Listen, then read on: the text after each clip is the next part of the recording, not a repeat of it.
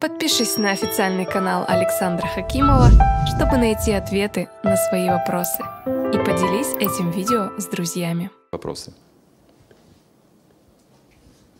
Сколько у нас время? Осталось. Мгм. Давайте обсудим вместе.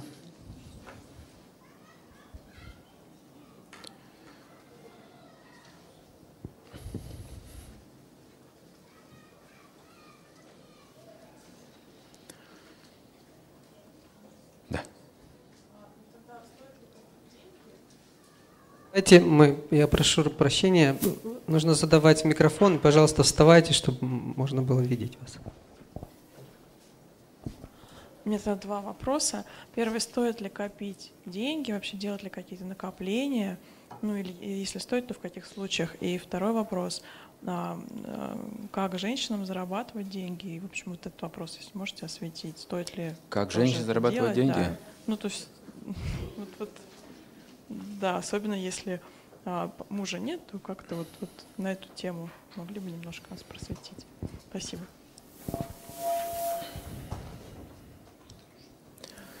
Итак, вопрос, как женщина зарабатывать деньги, если нет мужа? И стоит ли копить деньги? Сначала мы ответим все по большому счету, хорошо? Потом более конкретно рассмотрим. По большому счету деньги никогда не копятся. Это качество интеллекта, качество высшего интеллекта. Человек с высоким интеллектом никогда не копит деньги. Он их сразу вкладывает куда-то. Обязательно. Деньги не копит. Если человек копит деньги, то об этом узнают другие. И придут воры, обязательно. Как, не спрашивайте, опять же, тонкий закон природы. Как вор знает об этом? Это написано в Ведах, что ему говорит об этом сверхдуша. У него сильное желание своровать деньги. Сверхдуша говорит, вот там, видишь того, очень похоже, что у него большие деньги, посмотри. Он, он чувствует это, у него интуиция, интуитивное знание. Откуда? От сверхдуши. А богатый думает, как бы мне спрятать их так, чтобы вор не, не украл. И тоже молится сверхдуше. Помоги, пожалуйста. И что желание исполнится? Своровать или спрятать? Чье сильнее желание, то исполнится. Если у вора все-таки сильнее желание украсть, то он получит разум, как это сделать. Если у богатого сильнее желание спрятать, то он получит разум, как лучше припрятать. Но тут есть одна опасность. Если он очень хорошо припрячет, он забудет, куда положит. Тут есть одна проблема с памятью. Самые хорошо спрятанные вещи те, о которых мы забыли, видите? Вот в чем тут проблема. Ему кажется, что он... спрятать невозможно богатство. Потому что богатство вы носите в походке, в э, поведениях, в манерах. Есть все признаки богатого человека. Если вы хороший психолог, вы сразу это определите, что перед вами богатый человек. Все признаки. Или перед вами мошенник. Легко это можно определить. Я однажды в поезде ехал, вот меня эти бусы увидели, хвостик к проводнице, и подсела. Говорит, а можно поговорить? А я, говорит, с Кашпировским знакома. Хотя никакого отношения к Кашпировскому не имею, но она как-то связала эти вещи, видимо, тут мистические силы какие-то. А, И ну, я говорю, ну приятно, все остальное. Говорит, а у меня, говорит, тоже есть способности мистические. Я говорю, какие? Я, говорит, вижу воров. Если, говорит, воровство вот есть в составе в каком-то вагоне, меня вызывают начальство и запускают вагон. И я нахожу вора. Говорит, уже несколько случаев я сделала таких, я нашла вора. А я ее спрашиваю, а как вы это делаете? Как вы это видите? Она говорит, ну это, ну знаете, вот, ну, у него все меняется. Походка, движение, ну все, все, он другой становится человек. Он как будто бы летит, не идет. Он так начинает передвигаться по-другому уже, понимаете? Я, говорит, вижу все эти вещи, я знаю, вот это вор, все, не скрыть. Говорит, на вору шапка горит, как говорится, есть приметы этого всего. Как Раскольников, ведь его разоблачил этот следователь как? Да просто психологически. Больной? А, болеет. Опять болеет. А, а не убил ли ты старушонку? Вот и все, все просто. Есть признаки, обязательно. Убил ли, своровал ли, или прячет деньги, вы сразу увидите признаки. А современный богатый человек, он заработал все равно, что своровал, правда же? Как его не увидеть? Даже легко заметить. Прежде всего, этот человек, главная его роль, он будет из себя играть именно изо всех сил роль, которая ему не свойственна. Он будет много слишком искусственных делать попыток к этому. Это прежде всего означает, что там есть фактор сильной скрытности. Это первое, что привлечет внимание любого разумного человека. Что там есть двойное дно обязательно в этом человеке. Потому что люди, честно, они очень простые.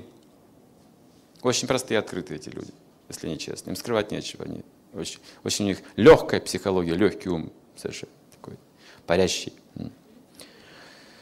Итак, поэтому деньги копить не нужно с этой точки зрения.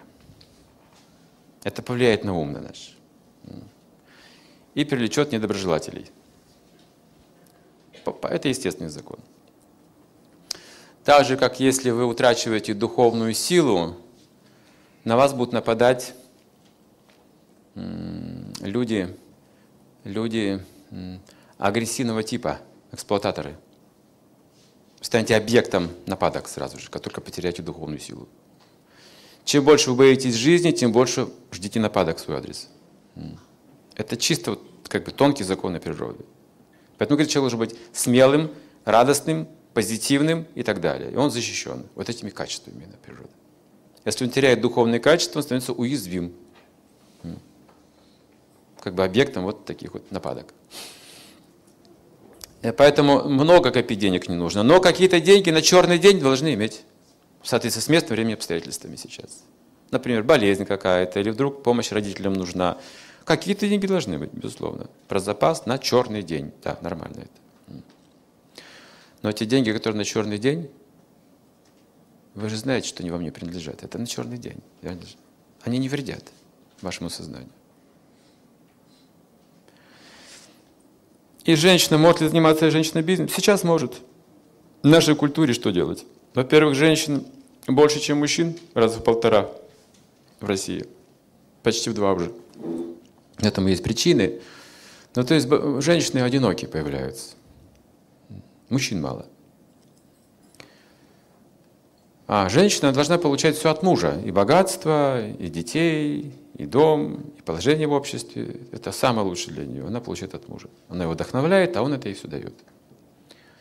Но если мужа нет, тогда она получает все это от Бога, говорится в этом случае. защищает Бог эту женщину, если нет мужа.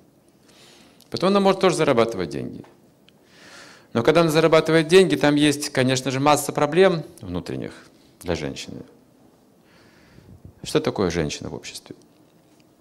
Как вот скажете, есть свободный независимый мужчина. Или я скажу, свободная независимая женщина. Есть разница в этих понятиях? И что делать женщину свободной независимой? Как вы думаете? деньги, заработанные именно ей самой. Это сильно повлияет на ее вот это сознание, независимое и свободное. Поэтому многие мужья не любят, когда женщина, жены зарабатывают деньги и имеют свои деньги независимые, что они уже не подчиняются, они уже меняются, хотят принимать независимые решения, страдают как бы их отношения семейные. Поэтому тут есть масса недостатков для женщин, которые занимаются бизнесом. Тем не менее, в нашей культуре сейчас много компромиссов. Иногда это просто необходимо. Женщине самой зарабатывать эти деньги, делать все необходимое для жизни. Место, время, обстоятельства. Мы не должны создавать каких-то стереотипов, догм, применять какой-то фанатизм.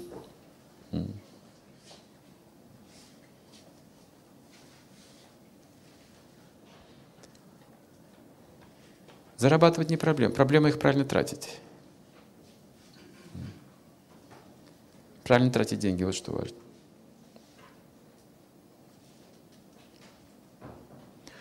Пожалуйста, еще вопросы.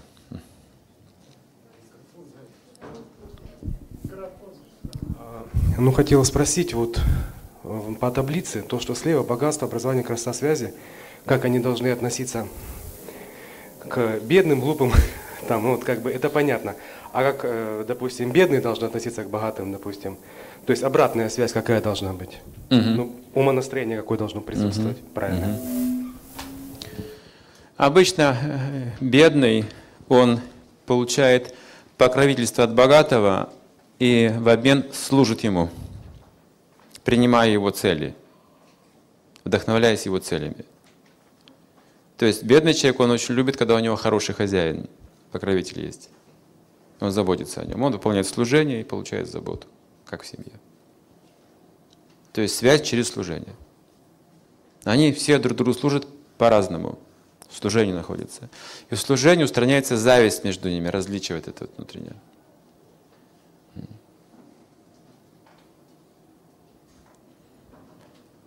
Коммунистическое общество оно пыталось вообще богатых людей устранить из общества как класс.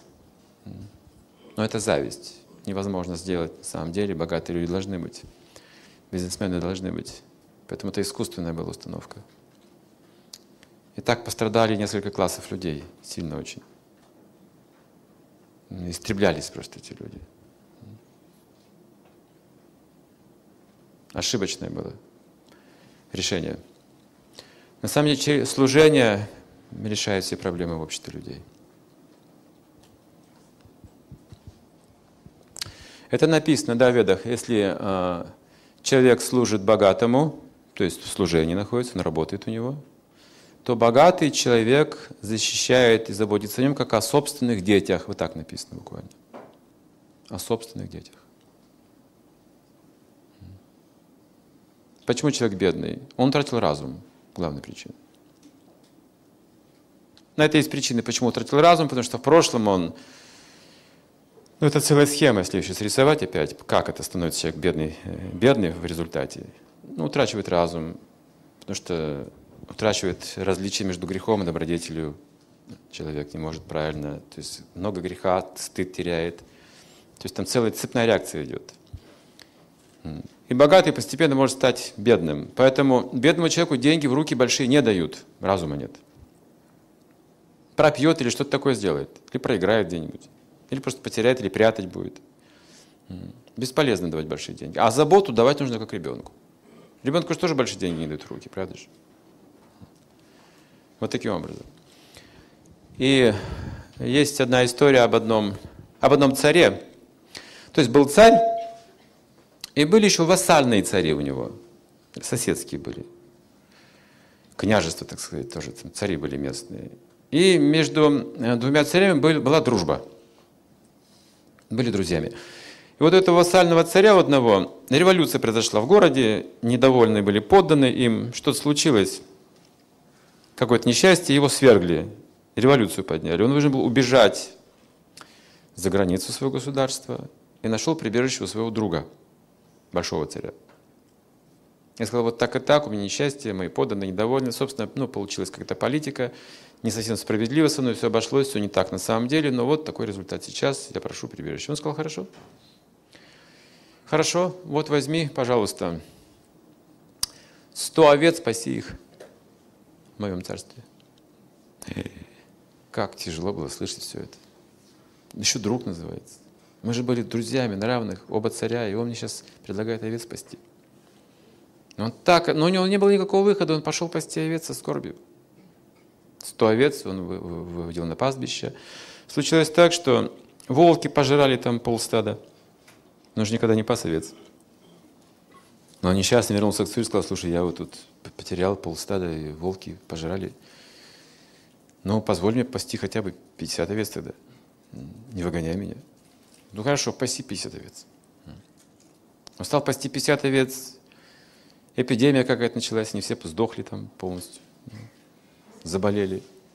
Он вообще расстроенный пришел и сказал, ну дай мне хоть, хоть 5 овец, я буду пасти, но не выгоняй только меня, мне некуда идти. Царь сказал, ну хорошо, бери 5 овец.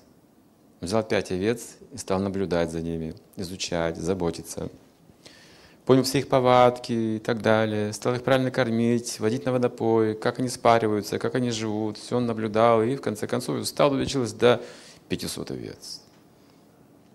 Я привел стадо к царю сказал, вот 500 овец из пяти. Угу.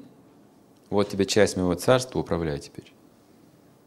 А что ж ты раньше мне не приложил царство? Совет начал вообще. Ты потерял разум тогда, говорит. Тебе нельзя было доверять царству. А сейчас разум восстановлен, бери снова царство. Таким образом, разумный следит за этим. Правильное социальное отношение. Если нет зависти, это нетрудно установить правильное отношение между разными классами людей. Но если есть зависть, практически невозможно.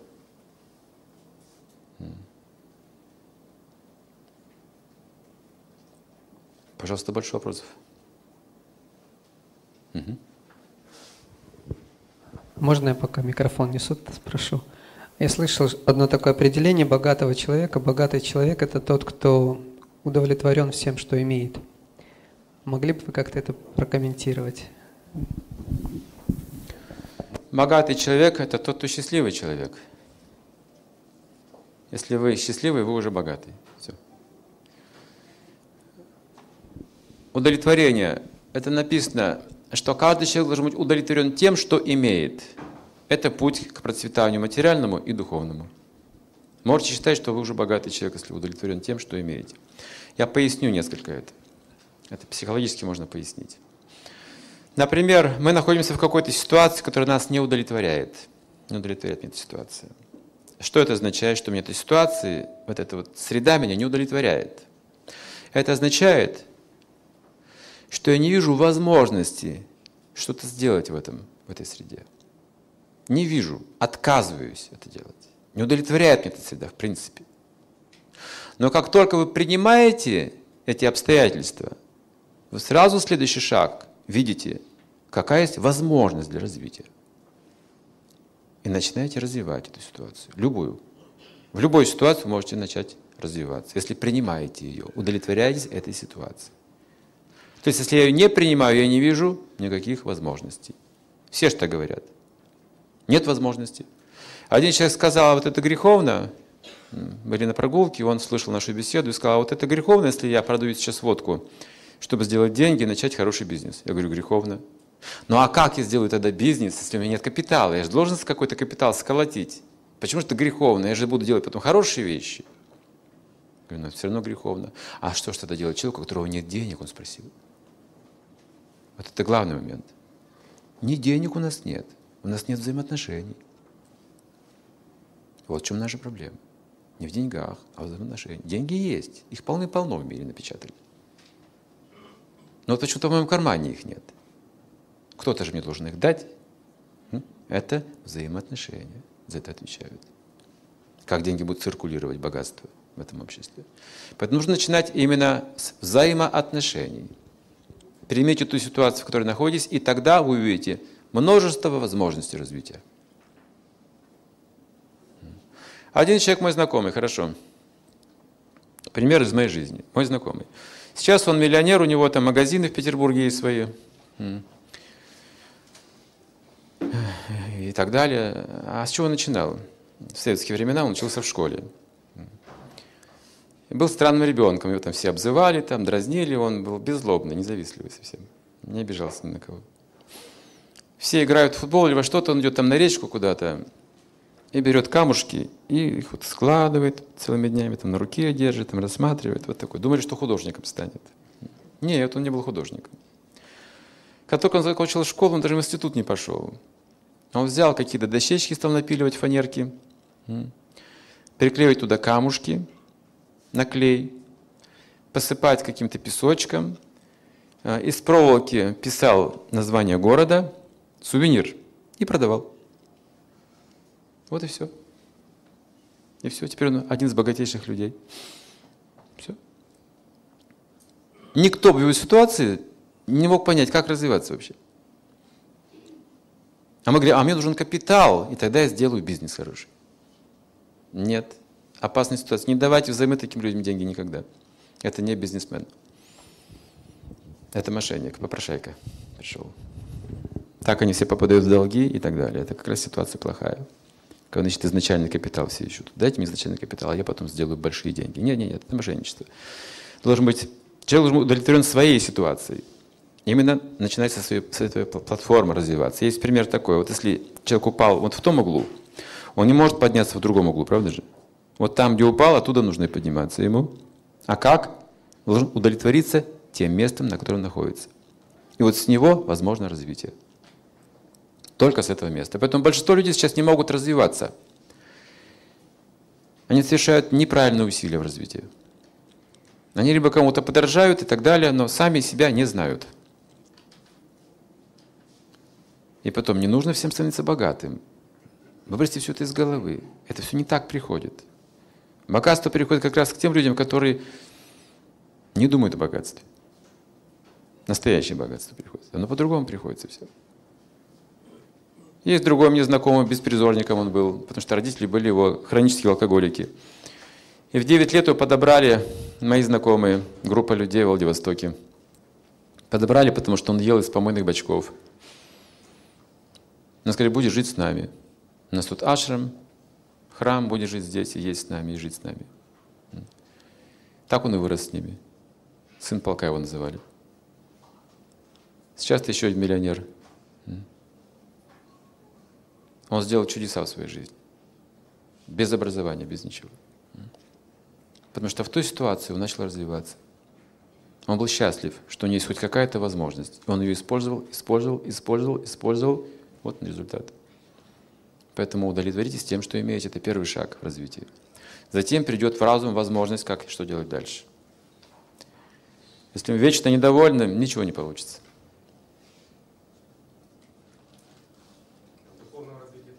Точно так же, духовное развитие. Идентично. Итак, нужно быть счастливым прямо сейчас. Есть деньги, нет, неважно. Надо быть счастливым. Вот это наша главная первейшая задача. Счастье прямо сейчас должен быть человек счастлив. Дышите воздухом. О, уже хорошо, правда же. На двух ногах ходите. Уф, вам повезло. Вот видите.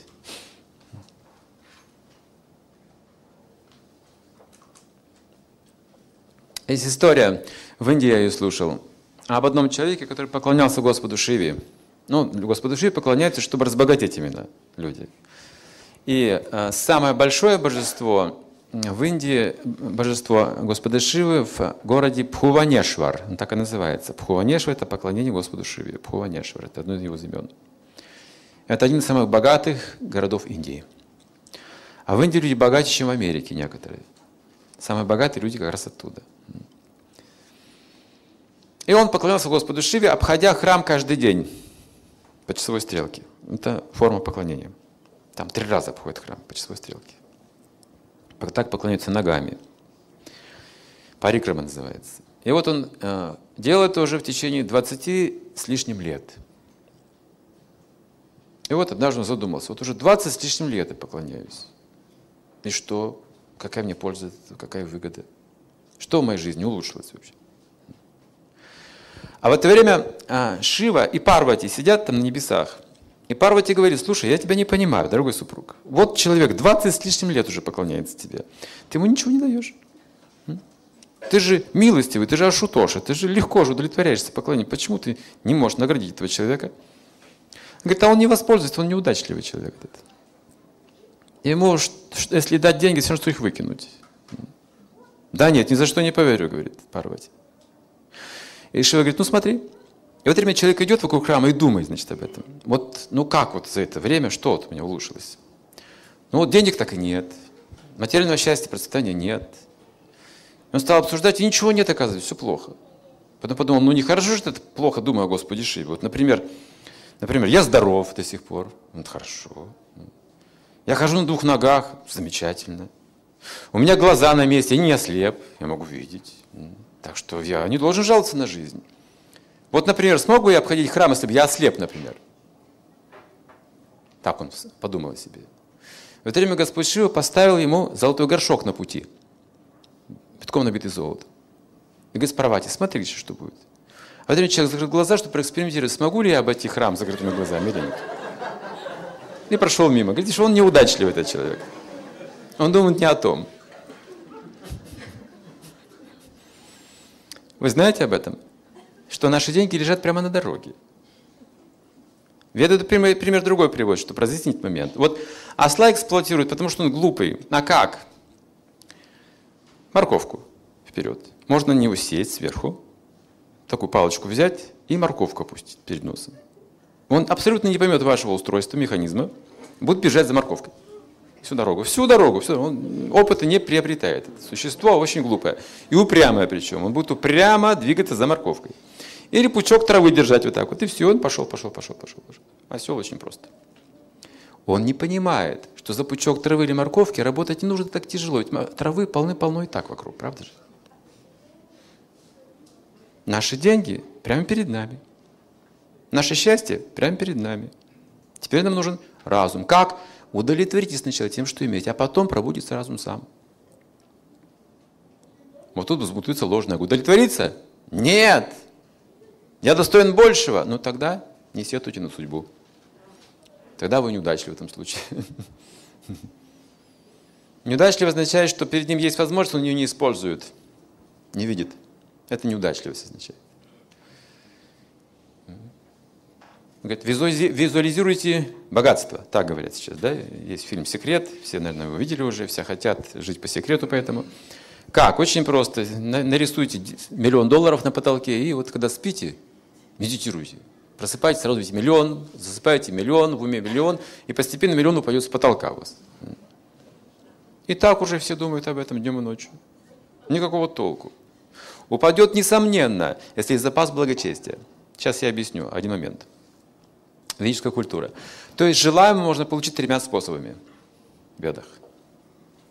Вот все, что мы желаем, есть три способа для достижения цели. Первый способ для тех, кто имеет огромный запас благочестия прошлого. И он достигает любого желания при помощи мантры – это вибрация звука. Произносите мантру и получаете все, что вам необходимо. Никакой мистики. Все организуется должным образом, просто получаете. Я приведу пример, отраженный в нашем мире. Благочестие означает хорошая семья, например. Послушные дети, отец, мать, любящий. Вот это, скажем, пример благочестия. И если в этой семье отец говорит сыну, пойди и сделай это, он просто звук произносит, не так ли? Так и происходит. Это называется мантра. Он слушает вас. Ваше желание исполняется самой природой, поскольку вы имеете огромный запас благочестия, она откликается. Или сын говорит отцу, хочу это, папа. И так и будет, если есть хорошие отношения и благочестие, добродетель между ними. Это называется мантра. Если нет благочестия, то мантра не действует. Сыну говорить, он не слушает. Отца просит, он не делает. Хорошо. К Богу обращаюсь, а вот результата нет. Ну что делать? Тогда тантра. Другой способ есть. Тантра означает процесс поклонения. Через процесс поклонения какой-то сильной личности получаете желаемое. В нашем мире так отражается. У меня нет денег, я бедный человек. Ни разума, ни способности, ни образования. Ну, короче, я бедствую. Я иду к богатому человеку. Говорю, нет денег, помоги. Ага, хорошо. Вот тебе объем работы. Выполнишь, получишь такую сумму. Это называется тантра. То есть я должен уважать своего начальника, выполнять его желания, и за это он дает мне желаемое, деньги или то, что я хочу. Тантрический процесс. И если у меня даже благочестие заниматься тантрой, кому-то поклоняться, кому-то наниматься, люди хотят избавляться от этого, то есть янтра, последний способ. Ну, еще не последний, но цивилизованный последний. Дальше не цивилизованные способы идут. Не будем о нецивилизованно говорить. Вот есть третий, последний способ – янтра который распространяется сейчас с сумасшедшей скоростью. Янтра – это машина. Создавайте механизмы и управляйте. Никакой тантры, никакой мантры. Янтра. Машины, машины, компьютеры, автомобили и так далее, так далее. Спутники, антенны, сотовые телефоны. И все. Нажимайте только кнопки. Они все будут делать сами. Это была идея еще с коммунистических времен, что работать будут механизмы не будет рабочих, не будет некого эксплуатировать. Наука создаст роботов, механизмы, и они будут выполнять всю эту тяжелую работу. А мы будем заниматься чем-то более высоким. Это метод янтра называется. Самый последний, самый неблагочестивый способ получения желаемого. Почему? Общаясь с янтрами, человек утрачивает всю науку взаимоотношений. Становится частью механизма этой системы. Это самое худшее, что можно придумать. Но дальше идут совсем нецивилизованные способы, как получать желаемое при помощи убийств, грабежей. Это не обсуждаем сегодня.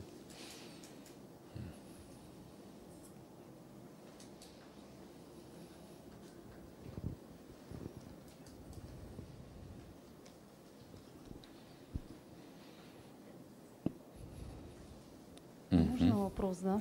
Угу, пожалуйста. А дайте, пожалуйста, совет. Если вот ребенок подросток, да, учится в школе, ну, современной, да, ну, среди богатых детей, естественно, чувство зависти существует, куча желаний существует. То есть как вот родители должны разумно себя вести, чтобы ну, приучать его тратить деньги так, как надо. Так он, конечно, не глупый, но как бы вот эти вот желания и зависть. То есть можно какой-то совет вот на этот счет? Дело не в ребенке, дело в семье и в старших. Это точно. Если в семье нет общей цели, если в семье нет иерархии природной, ребенок вырастет независимым и устанавливает свои личные ценности. Ему невозможно будет что-то привить, очень трудно. Нужна семья. Если не получается вот такая семья, как вот мама, папа, то есть муж, жена, вот такая семья не получается хорошая, тогда есть другая семья, духовная семья людей. Необходимая семья каждому человеку. Духовно или материально, но хорошая, а лучше то и другое вместе. Но то есть есть родственники по духу, понимаете, они еще, может быть, ближе эти люди, чем родственники по телу, по рождению. Если не получается вот такое родство, такая семья, то нужно создавать общество по духу, по умонастроению. Человек должен жить всегда в семье. Тогда можно воспитывать детей. Только в семье это можно делать, там, где есть любовь и доверие. Поэтому какая-то семья должна быть. Просто так вы не научите никого. Нужна среда. Мы приводим пример химии. Есть сложные эксперименты, ну не эксперименты, а процессы химические. И чтобы все это получилось, необходимо очень строго все выдерживать все параметры. Если там много реагентов участвуют в этом процессе, вы должны учитывать пропорции реагентов, время, температуру, верно же, последовательность. И малейшая ошибка, эксперимент не получится, процесс не завершится. Также в жизни человека. Нужна такая среда, где он мог бы развить свои лучшие качества. Нужно создать такие условия. Это задача родителей. Если такой среды нет, как вы научите его? Просто надоедливыми словами? Нет, отвращение появится у него. Среда необходима. Поэтому благо, что мы вместе собираемся с вами, как группа, как общество, что формируется какое-то общение, вот это духовное, где могут также участвовать и дети. А в будущем это могут быть и творческие программы, и коллективные медитации, обсуждение священных текстов, философских трактатов. Это, знаете, какое развитие может быть великое. И творчество особенно важно, где дети также могут участвовать в этом процессе. Философско-творческое направление. Так что нужно создавать такую семью. Вот как вот мы обсуждаем, вот можно же это все сделать.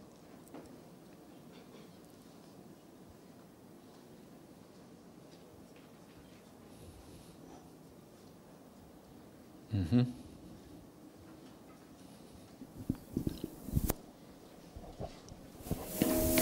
Скажите, а пожалуйста. Скажите, пожалуйста, как э, привлечь вот свою семью, родителей, да, ну, к этому же направлению. То есть я, допустим, этим увлекаюсь, да, мне интересно заниматься подобными вещами, интересуюсь всем этим. А родители как-то ну, далеки от всего этого. Как вот совместить все это? Не привлекайте родителей слишком. Не обязательно. Ну вот если я, допустим, перешла на вегетарианство, мне начинают рассказывать, что там вредно не есть мясо, там, и так далее. Они привыкнут. Или вот я хожу на семинары, они ждут, что я стану совершенным человеком и не стану совершать ошибки. Когда я веду себя как-то неправильно, они говорят, вот ты ходишь там, всему учишься, и так себя ведешь. Вот, хорошо, они говорят правильно. Они вам помогают продвигаться, это хорошо. А Но я думаю, что у вас родители неплохие, просто они еще не привыкли, еще, еще не знают толком ничего. Но они неплохие люди, вам, у вас не будет больших проблем, похоже. Нет, проблем особых нет, но мне хочется как-то вот, чтобы это было все вместе. Вот когда вы будете еще лучше, еще лучше, еще лучше, они потянутся за вами. Через 3-5 лет они все станут вегетарианцами, как правило. Точно? Знаете, когда я начал практиковать вегетарианство и все другие принципы чистоты, то на работе меня сразу спросили, я работал тогда, там были такие мужики у нас простые, а ты что, не ешь с нами вообще. И не куришь больше. Ты что, нами там брезгуешь, что ли? И я испугался. На самом деле, как будто я вот брезгую, там, себя что-то строю. Я говорю, ну, у меня вот там живот болит, там диета у меня новая. А сам думаю, боже мой, какой я трусливый вообще, малодушный человек. Почему не можешь прямо сказать, что вегетарианство и прочее, есть философия, есть принципы? Я обнаружил, что я слабый. Но прошло полгода практики моей. Я пришел к моим мужикам и сказал, а вы что тут мясо едите вообще? Они, да, а что еще есть? Вообще ничего другого не дают. И стали оправдываться передо мной. Все, ситуация полностью изменилась. То есть я стал сильнее. И они уже стали по-другому понимать. Пока большая часть именно этой семьи, они вас с пеленок знают, понимаете все ваши недостатки. Что тут она, сказать, вытворяет? Мясо не ест, боже мой. Всю жизнь ела, сейчас не ест. Ну, хватит, давай ешь. Через полгода они уже посмотрят по-другому. Это вот, вроде наша дочь, а вроде бы вот не совсем. Что-то в ней еще есть другое. Это вот тоже самостоятельная личность. Они будут уважать вашу силу, ваш выбор, вашу чистоту. Если они как раз добрые люди, все будет хорошо. Спасибо. Можно еще спросить? Вы сказали, что девочка в семье должна быть под опекой отца, мужа, а потом уже сына, детей своих. Но у меня вот такая ситуация. Внучке моей пять лет, и мы ее воспитываем с дочкой. Папа тоже занимается духовной практикой, но живет на соседней улице в своем ашраме. И говорит, что ребенком воспитанием заниматься не будет. Он отвечает за ее духовную жизнь.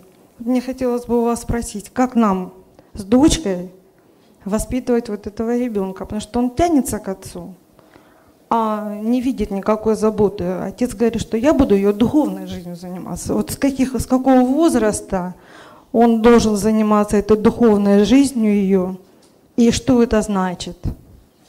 И как нам, вот как нам относиться к этому? Для этого нужно поговорить с отцом, чтобы мне дать точный ответ, нужно поговорить с отцом, выяснить его мотивы. Ну, его мотивы какие? Он тоже занимается, он тоже, в общем-то, э, духовной жизнью, он тоже мне нужно, науки мне самоосознания читает книги. Мне нужно увидеть и поговорить с ним, чтобы дать точный ответ. Лекции. Сейчас не могу так точный ответ да. дать при всех. Нужно ну вот знать. как, хорошо, а как вот нам? Вы говорите, что она должна быть под опекой отца, а он приходит и уходит и говорит, что только за духовную жизнь отвечает. А вот как Я нам говорю, тогда нужно, ее, нам нужно ее поговорить. как воспитывать? Вот без отца, как нам ее воспитывать? Почему без отца? Вы должны говорить, что у нее есть отец. Если вы так думаете, что нет отца, это плохо. Есть отец. Нет, мы этого и не говорим. Мы говорим, что есть, когда она его видит, он приходит. Но просто... Не важно, важно, что он есть. А то есть, может быть, и, и, ее отдавать туда, в этот ашрам? Периодически. Можно так. Я говорю, нужно эту вот ситуацию просто обсудить подробно. Я не могу так вот сразу раз и ответить. Угу. Ну, то есть надо, чтобы вы, У нее есть отец, все в порядке, отец хороший, духовный, так и говорите ей. Создавать это впечатление, она будет брать с него пример с его духовной жизни. То есть отдавать ее туда тоже? Почему нет, если она хочет? Это же отец, это дочь, почему нет? А если она не хочет туда ходить? Не отдавайте. Но говорите об отце хорошие вещи. Потому что мы хотим какое-то дать вот образование, даже и пятилетнее, там что-то связано с хореографией, с искусствами. А он говорит, этого не надо. Девочка должна только заниматься кухней пока. Только вот. кухней? Нужно да. с отцом поговорить. С отцом, да? С отцом нужно mm-hmm. поговорить. Спасибо. Но он не придет. Похоже, что на него повлиял Ашрам сильно очень. Можно я вопросик пока задам? Угу, угу. А, подскажите, у меня в части богатства э, приносит счастье, деньги.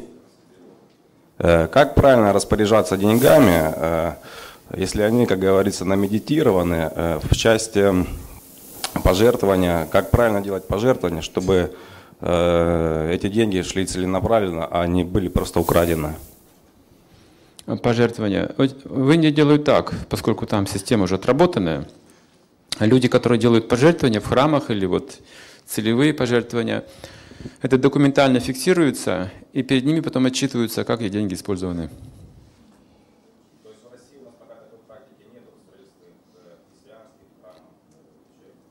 Это можно индивидуально просить, если вы жертвуете кому-то, вы можете просить отчета. При таких обстоятельствах будет хорошо деньги контролироваться. Потому что в век Кали деньги опасные. Опасные деньги. Через деньги, через золото проникает Кали, ложь, желание лгать. Они могущественны очень. Поэтому нужна четкая отчетность денежная, четкая, хорошая, прозрачная бухгалтерия, так говорят еще. Э, э, строительство храма ведет фирма.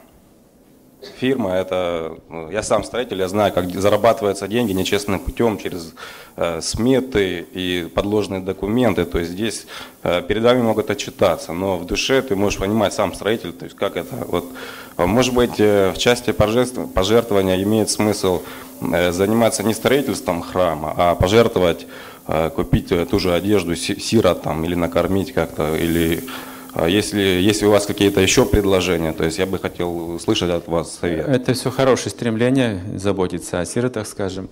Что касается храмов, э, тоже идея хорошая, но храмовое поклонение в Кали-Югу, оно тоже теряет силу. Как вы говорите, в силу вот этих недостатков, там тоже есть свои проблемы. Сейчас скорее нужно э, вкладывать деньги в культуру и в образовательные программы духовные непосредственно. Фестивали какие-то спонсировать, скажем. Хорошо, это открытый там, бухгалтерия полностью ясно, куда все деньги идут. Потом на то, чтобы на образование, на ведическое образование, когда организуют какие-то семинары, курсы, открывают какие-то возможности а, образования поддерживать. Что еще? Можно заботиться о больных людях. Это тоже неплохо, хорошая благотворительность. Но главное, конечно, это передача знания. Культура и образование – это главные вещи. Вот в этом направлении лучше всего. Если храм в Индии тоже не деньгами чаще сейчас жертвуют, а материалами жертвуют, стройматериалами. Мы слышали, как собрались группа богатых людей, обсуждала, кто что будет жертвовать. Говорит, я кирпич, я стекло, я железо и так далее. Вот таким образом. Видите, так, разумно. Деньги – это искушение большое. Не всякий человек готов принимать большие пожертвования.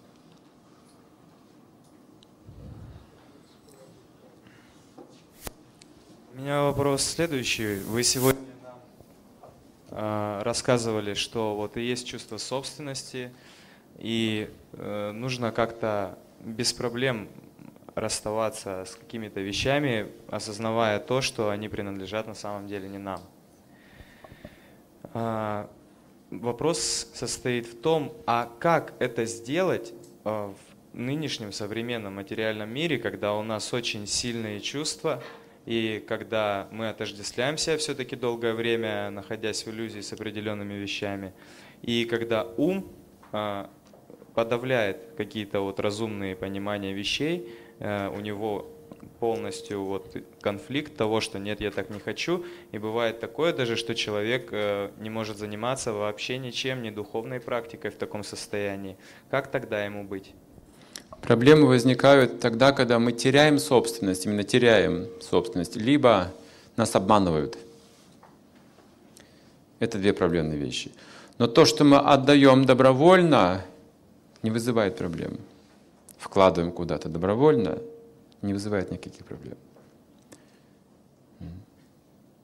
Поэтому учитесь распоряжаться собственностью правильным образом. Она все равно уйдет. Но когда мы просто теряем, это больно. Когда нас крадут, еще больнее. А вот когда мы это жертвуем в нужное, в нужном направлении, это развивает счастье в человеке. Причастность к великим делам. В смысле, причастными к великим делам. В этом вопрос был. Еще бы вот тогда хотелось уточнить. А, мы можем тогда, получается, у нас могут украсть, мы можем потерять, а можем отдавать, uh да? uh А, а как к тому, допустим, что мы уже потеряли, начать относиться так, как будто мы это отдали сами? Просто вот а, отпустить. Очень хорошо. То есть, э, смотрите, накапливаются какие-то негативные вещи с прошлого, да, какие-то были ошибки, недостатки, нас уже обманывали, либо что-то еще происходило, и так накапливается негатив в уме. Например, если человек не моется долгое время, он принесет какую-то инфекцию, правда же? То есть накапливается грязь, и какой-то критический момент, и инфекция. Все, несчастье. Что нужно делать, чтобы инфекция не накапливалась? Регулярно мываться. Ну, также здесь мы сталкиваемся с ошибками других, своими негативными вещами накапливаются. Что нужно делать? Смывать все это в уме, верно же? Мантра. Мантра медитация. Этот процесс рекомендован векали каждому человеку, как способ мощнейшего очищения ума.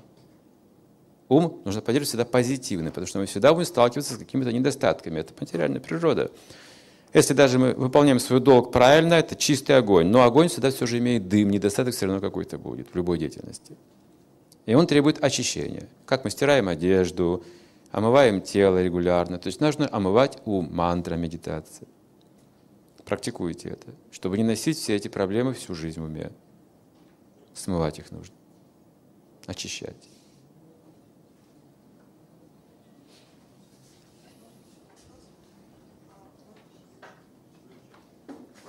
Осторожно. Вот надо стремиться все-таки жить скромнее или нормально? И где, и где граница между вот, ну, нормальной жизнью, ну, как бы скромностью, допустим, и жадностью как-то. Ну, то есть вот где найти это? Ну, да, простите. Для женщин жить нормально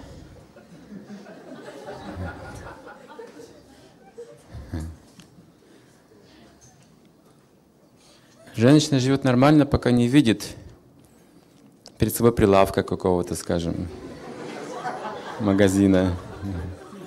Потом нормальная жизнь сразу кончается. Она становится активной, трудно потом остановить, оторвать этот процесс. Пока деньги есть, она уже не останавливается обычно. Покупает уже все в подряд. Это страсть ее обычная, женская страсть, природная. Поэтому рядом мужчина стоит такой злой.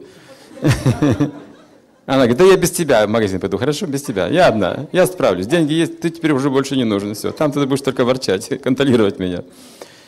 В магазинах же одни женщины гуляют, уже видите. Мужчин там почти нет. И там все только для женщин.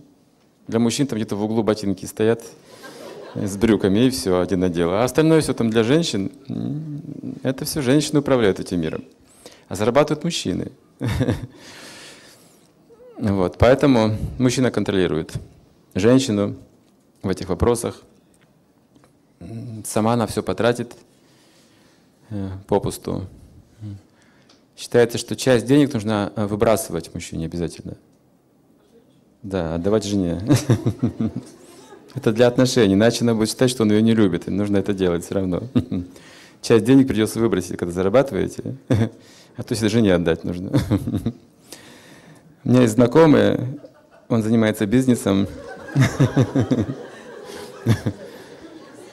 он занимается бизнесом, ну а там кризис, бизнес неустойчивый же сейчас. У него то есть деньги, то нет денег.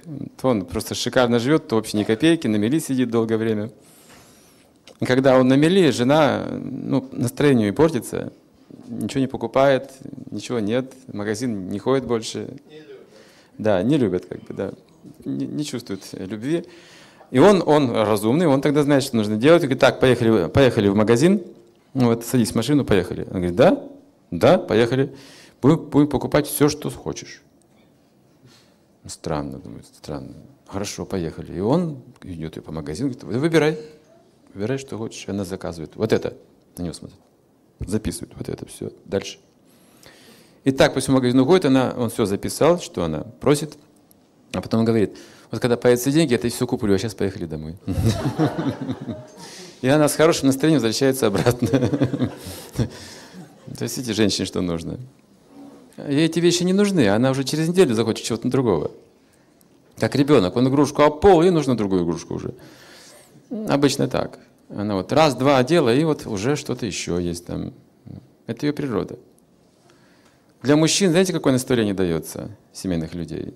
Там так и говорится в Пуране в одной, что э, близкие родственники, такие как жена, всегда будут просить, вот мало денег, вот нужно то-то, то-то нужно, то-то нужно, это тоже нужно, и там нужно, и для детей нужно, и мне нужно, и тебе нужно.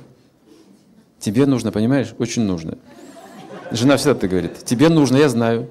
Да, не, нет, нужно. Вот так. Это их тенденция близких людей, женская половина, она такая. Она отвечает за материальный как бы вот этот комфорт, благополучие. Что должен говорить мужчина в этом случае? Там написано. Он должен говорить да, да, да, все нужно, все нужно. Но идти туда, куда нужно. При этом. Он должен на словах всегда соглашаться с женой. А на деле делать то, что необходимо.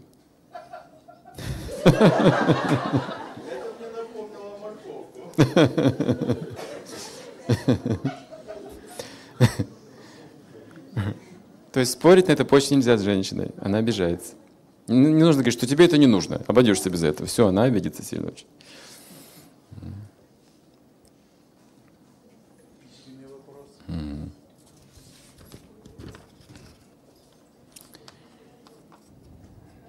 Так, посовет, совет нужен. Стоит ли, стоит ли переоформлять в собственность квартиру?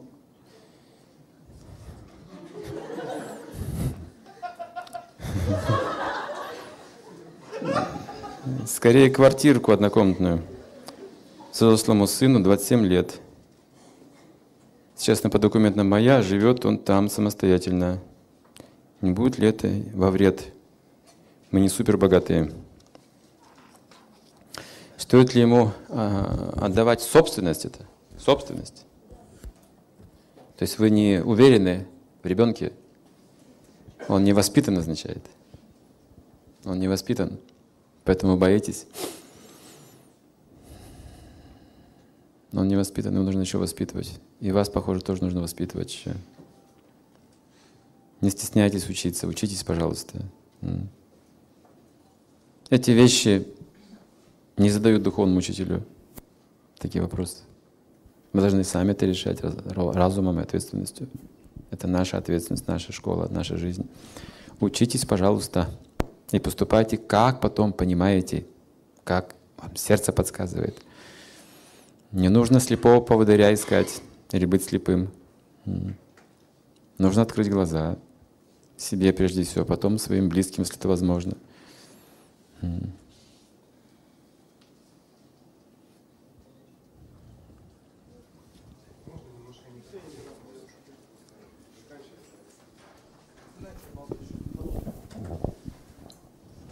Немножко не по теме, про духовное развитие.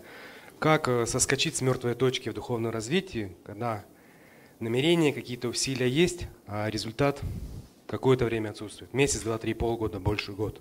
Духовной практики? Ну да, есть. Ограниченные. Нет, есть, есть. Есть результат. Ага.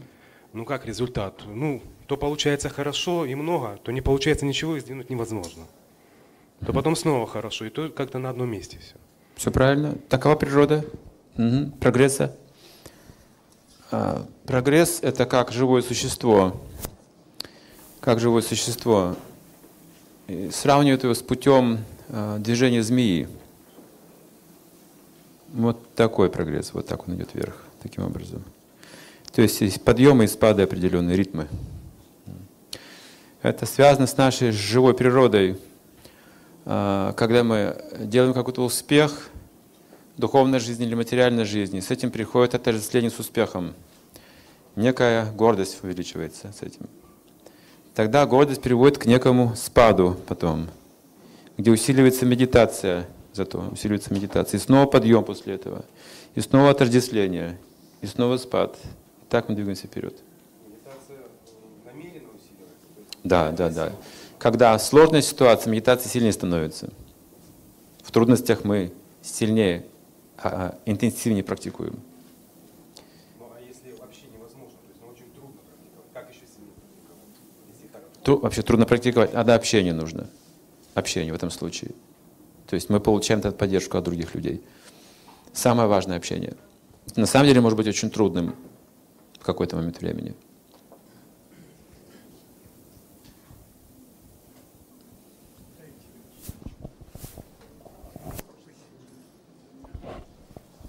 Тогда про духовную практику еще можно вопрос? Угу. Вот а, почему хорошо получается заниматься духовной практикой, когда в жизни все плохо? Когда какие-то неприятности, вот счастья нет, все, вот не неприятности, очень хорошо получается. Как только наступает хорошая полоса, какой-то, хоть есть хоть малейшая возможность наслаждаться жизнью, уже угу. не так хорошо получается, уже нет угу. такого. Ну, то есть вроде ну, стараешься, стараешься, но ума настроения уже нет такого. Вот что делать в этой ситуации? Как этим? Вот психология ума такова.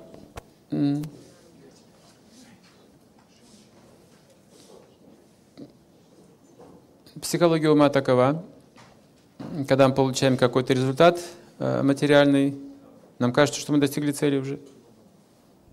Все, мы ослабевается, наша духовная практика. Мы чувствуем себя независимыми от Бога. Так же, как человек, который получает зарплату, помните? И он сразу гордый ходит, такой независимый. Деньги кончаются, он меняется. Так же. И вот что-то влияет на нас это все. Но постепенно это должно очиститься в практике. Эти недостатки уйдут постепенно. Мы станем всегда зависимы от высших сил. Постоянно. Это будет ровное положение, сильное, стабильное.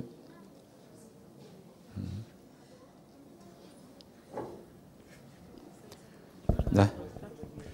Скажите, пожалуйста, если, если в семье э, находится э, младшее поколение, которое занимается духовной практикой и уделяет этому изучению ведического знания, науки большое время, поэтому не хватает, так будем говорить, э, воплощений в материальной, э, в материальной стороне. А старшее поколение, оно поддерживает, вот я пример к тому, что я поддерживаю это знание и тоже стремлюсь как бы быть в луче или в свете него, но для того, чтобы семья в материальном мире держалась и жила в достатке, я бы так сказала, не бедствовала, необходимо большую часть дня тратить на работу. Э, при этом, э, если работа приносит моральное удовлетворение, она, соответственно, и материальное удовлетворение приносит, но младшее поколение считает, что нужно э, нарушить эту тенденцию. Необходимо, чтобы э, меньше было материальной работы, а больше было духовной практики, духовному посвящению. И тогда э, становится вопрос, как э, в таком э, союзе, вот в такой семье, выстраивать взаимоотношения, чтобы не было ссор, разборов, ну и вот противоречий таких, которые бы приводили к, разло, к разложению, к, к отторжению.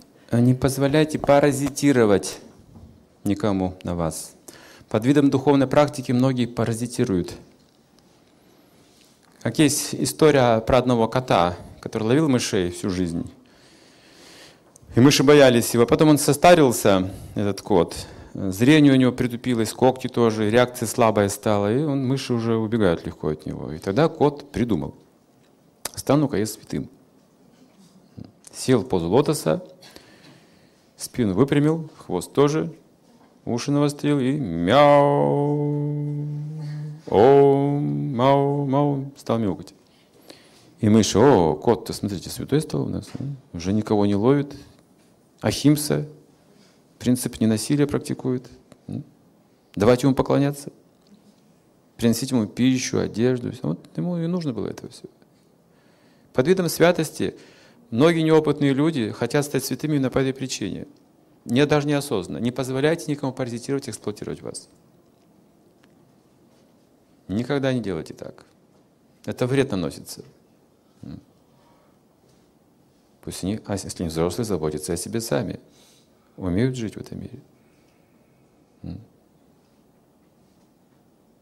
Я святой, дайте мне пожертвование, пожалуйста. Не так это происходит. Ты должен отдать свое сердце сначала этим людям. Благословить, очистить их, обучить их. Три литра крови потратить на все это. И ничего взамен не просить при этом. Это и есть святость. А не то, что я себя причисляю к какой-то группе людей святых, и вот теперь должны меня все поддерживать. Не позволяйте так делать.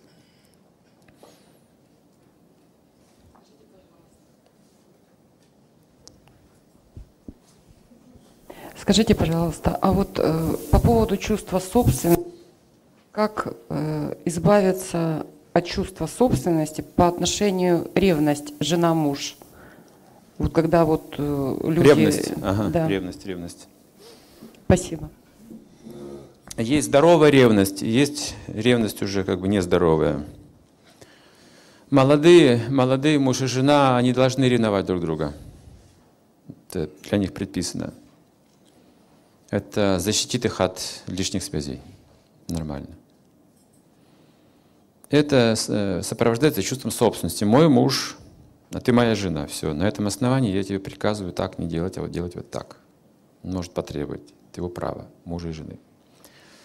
Но затем, когда они же переходят в другую фазу жизни, это должно ослабеваться. уходить. То есть должны больше понимать духовную сторону друг друга, не просто материальную сторону, а духовную сторону друг друга. Если же не развивают духовность, они не освободятся никогда, никогда от этого чувства. Это проблема. То есть они тогда просто, просто тюрьму в семье устраивают друг для друга, лишают всяческой свободы, теряют разум на этой почве. Зависть — это ужасная штука, вот это чувство собственности — это ужасная штука между мужем и женой. Тогда хочется просто освободиться, бросить все. То есть есть нездоровая ревность, которая разрушает отношения, сеет недоверие.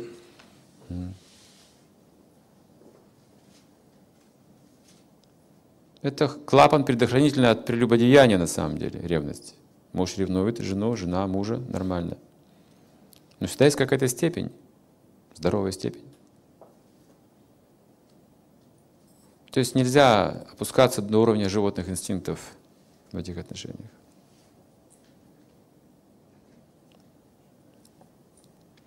Наше время. Последний вопрос, пожалуйста.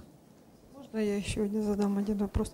Что значит в наше время вот семья, которая занимается духовной практикой? Что это за семья? Она должна состоять из каких э, человек, потому что вы говорите общение, это очень много значит. Когда занимаешься духовной практикой, должно быть общение. И если брать и это в виду, то может ли в семье жить сразу несколько семей? То есть в доме сразу жить ну, 10-15 человек. Но они все занимаются духовной практикой. Можно, можно еще к этому вопросу я хотел тоже спросить. Спасибо. А, честно говоря, меня очень пугает слово «духовная практика», когда это неправильно понимается.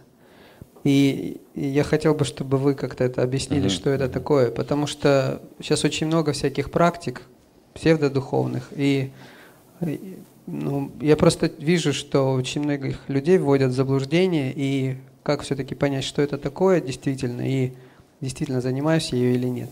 Любая духовная практика, которую мы получили не авторитетным образом, независимым образом, не является духовной практикой. Например, в аптеке есть множество лекарств. Все лекарства авторитетные. Но можете ли вы взять любое лекарство от своей болезни. Они нужны все авторитетные лекарства. Нет, вам нужно прописать непосредственно по отношению к вашей болезни лекарства найти. Вы должны опираться на авторитет, также духовная практика. Это должно под руководством духовного учителя, иначе это не духовная практика. Это независимое положение. То есть должен быть духовный учитель наставничества, цепь преемственности. Тогда это духовная практика. Вот смотрите, я могу прочитать книгу духовную и сказать, вот я занимаюсь духовной практикой. А это не духовная практика, потому что читая Священное Писание, могу делать выводы неправильные, и может у меня развиться гордыня уч учености.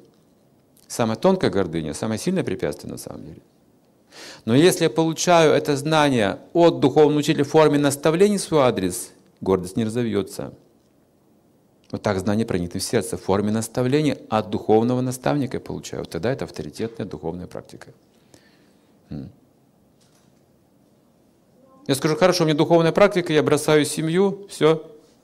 Ради духовной практики я бросаю семью, работу, ухожу в монастырь. Но я должен спросить теперь у своего духовного учителя, это нормально, что я думаю, или нет? Потому что не авторитетная духовная практика сеет одни беспокойство в обществе и страхи. Тогда люди говорят, секта опасная. Они бросают институты, бросают семьи, они непонятно, что там вообще творят, эти люди под видом, под пониманием Бога. Это не авторитетная духовная практика, о которой вы наверняка слышали множество уже раз. Практика должна быть авторитетная. Рядом должен быть врач, который прописывает правильные лекарства. Все лекарства авторитетные, но без врача нет, не авторитетные. Необходимо руководство. Если человек отказывается от руководства, то где же его духовная практика? Нет никакой духовной практики. Это один лишь вид, видимость.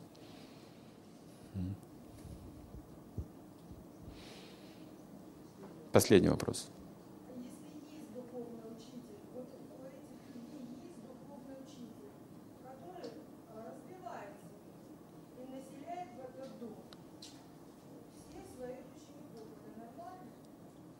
Я говорю, нужно конкретно посмотреть. Я пока ничего не понимаю, что это за духовный учитель такой, который Я знаю разбивает... эту ситуацию, это не духовный учитель, это все псевдо такие какие-то вещи. А... Давайте последний вопрос Сергей задаст. Это не относится к нашему вопросу вообще тогда. Если это не духовный учитель, никакого отношения к духовной практике это не имеет.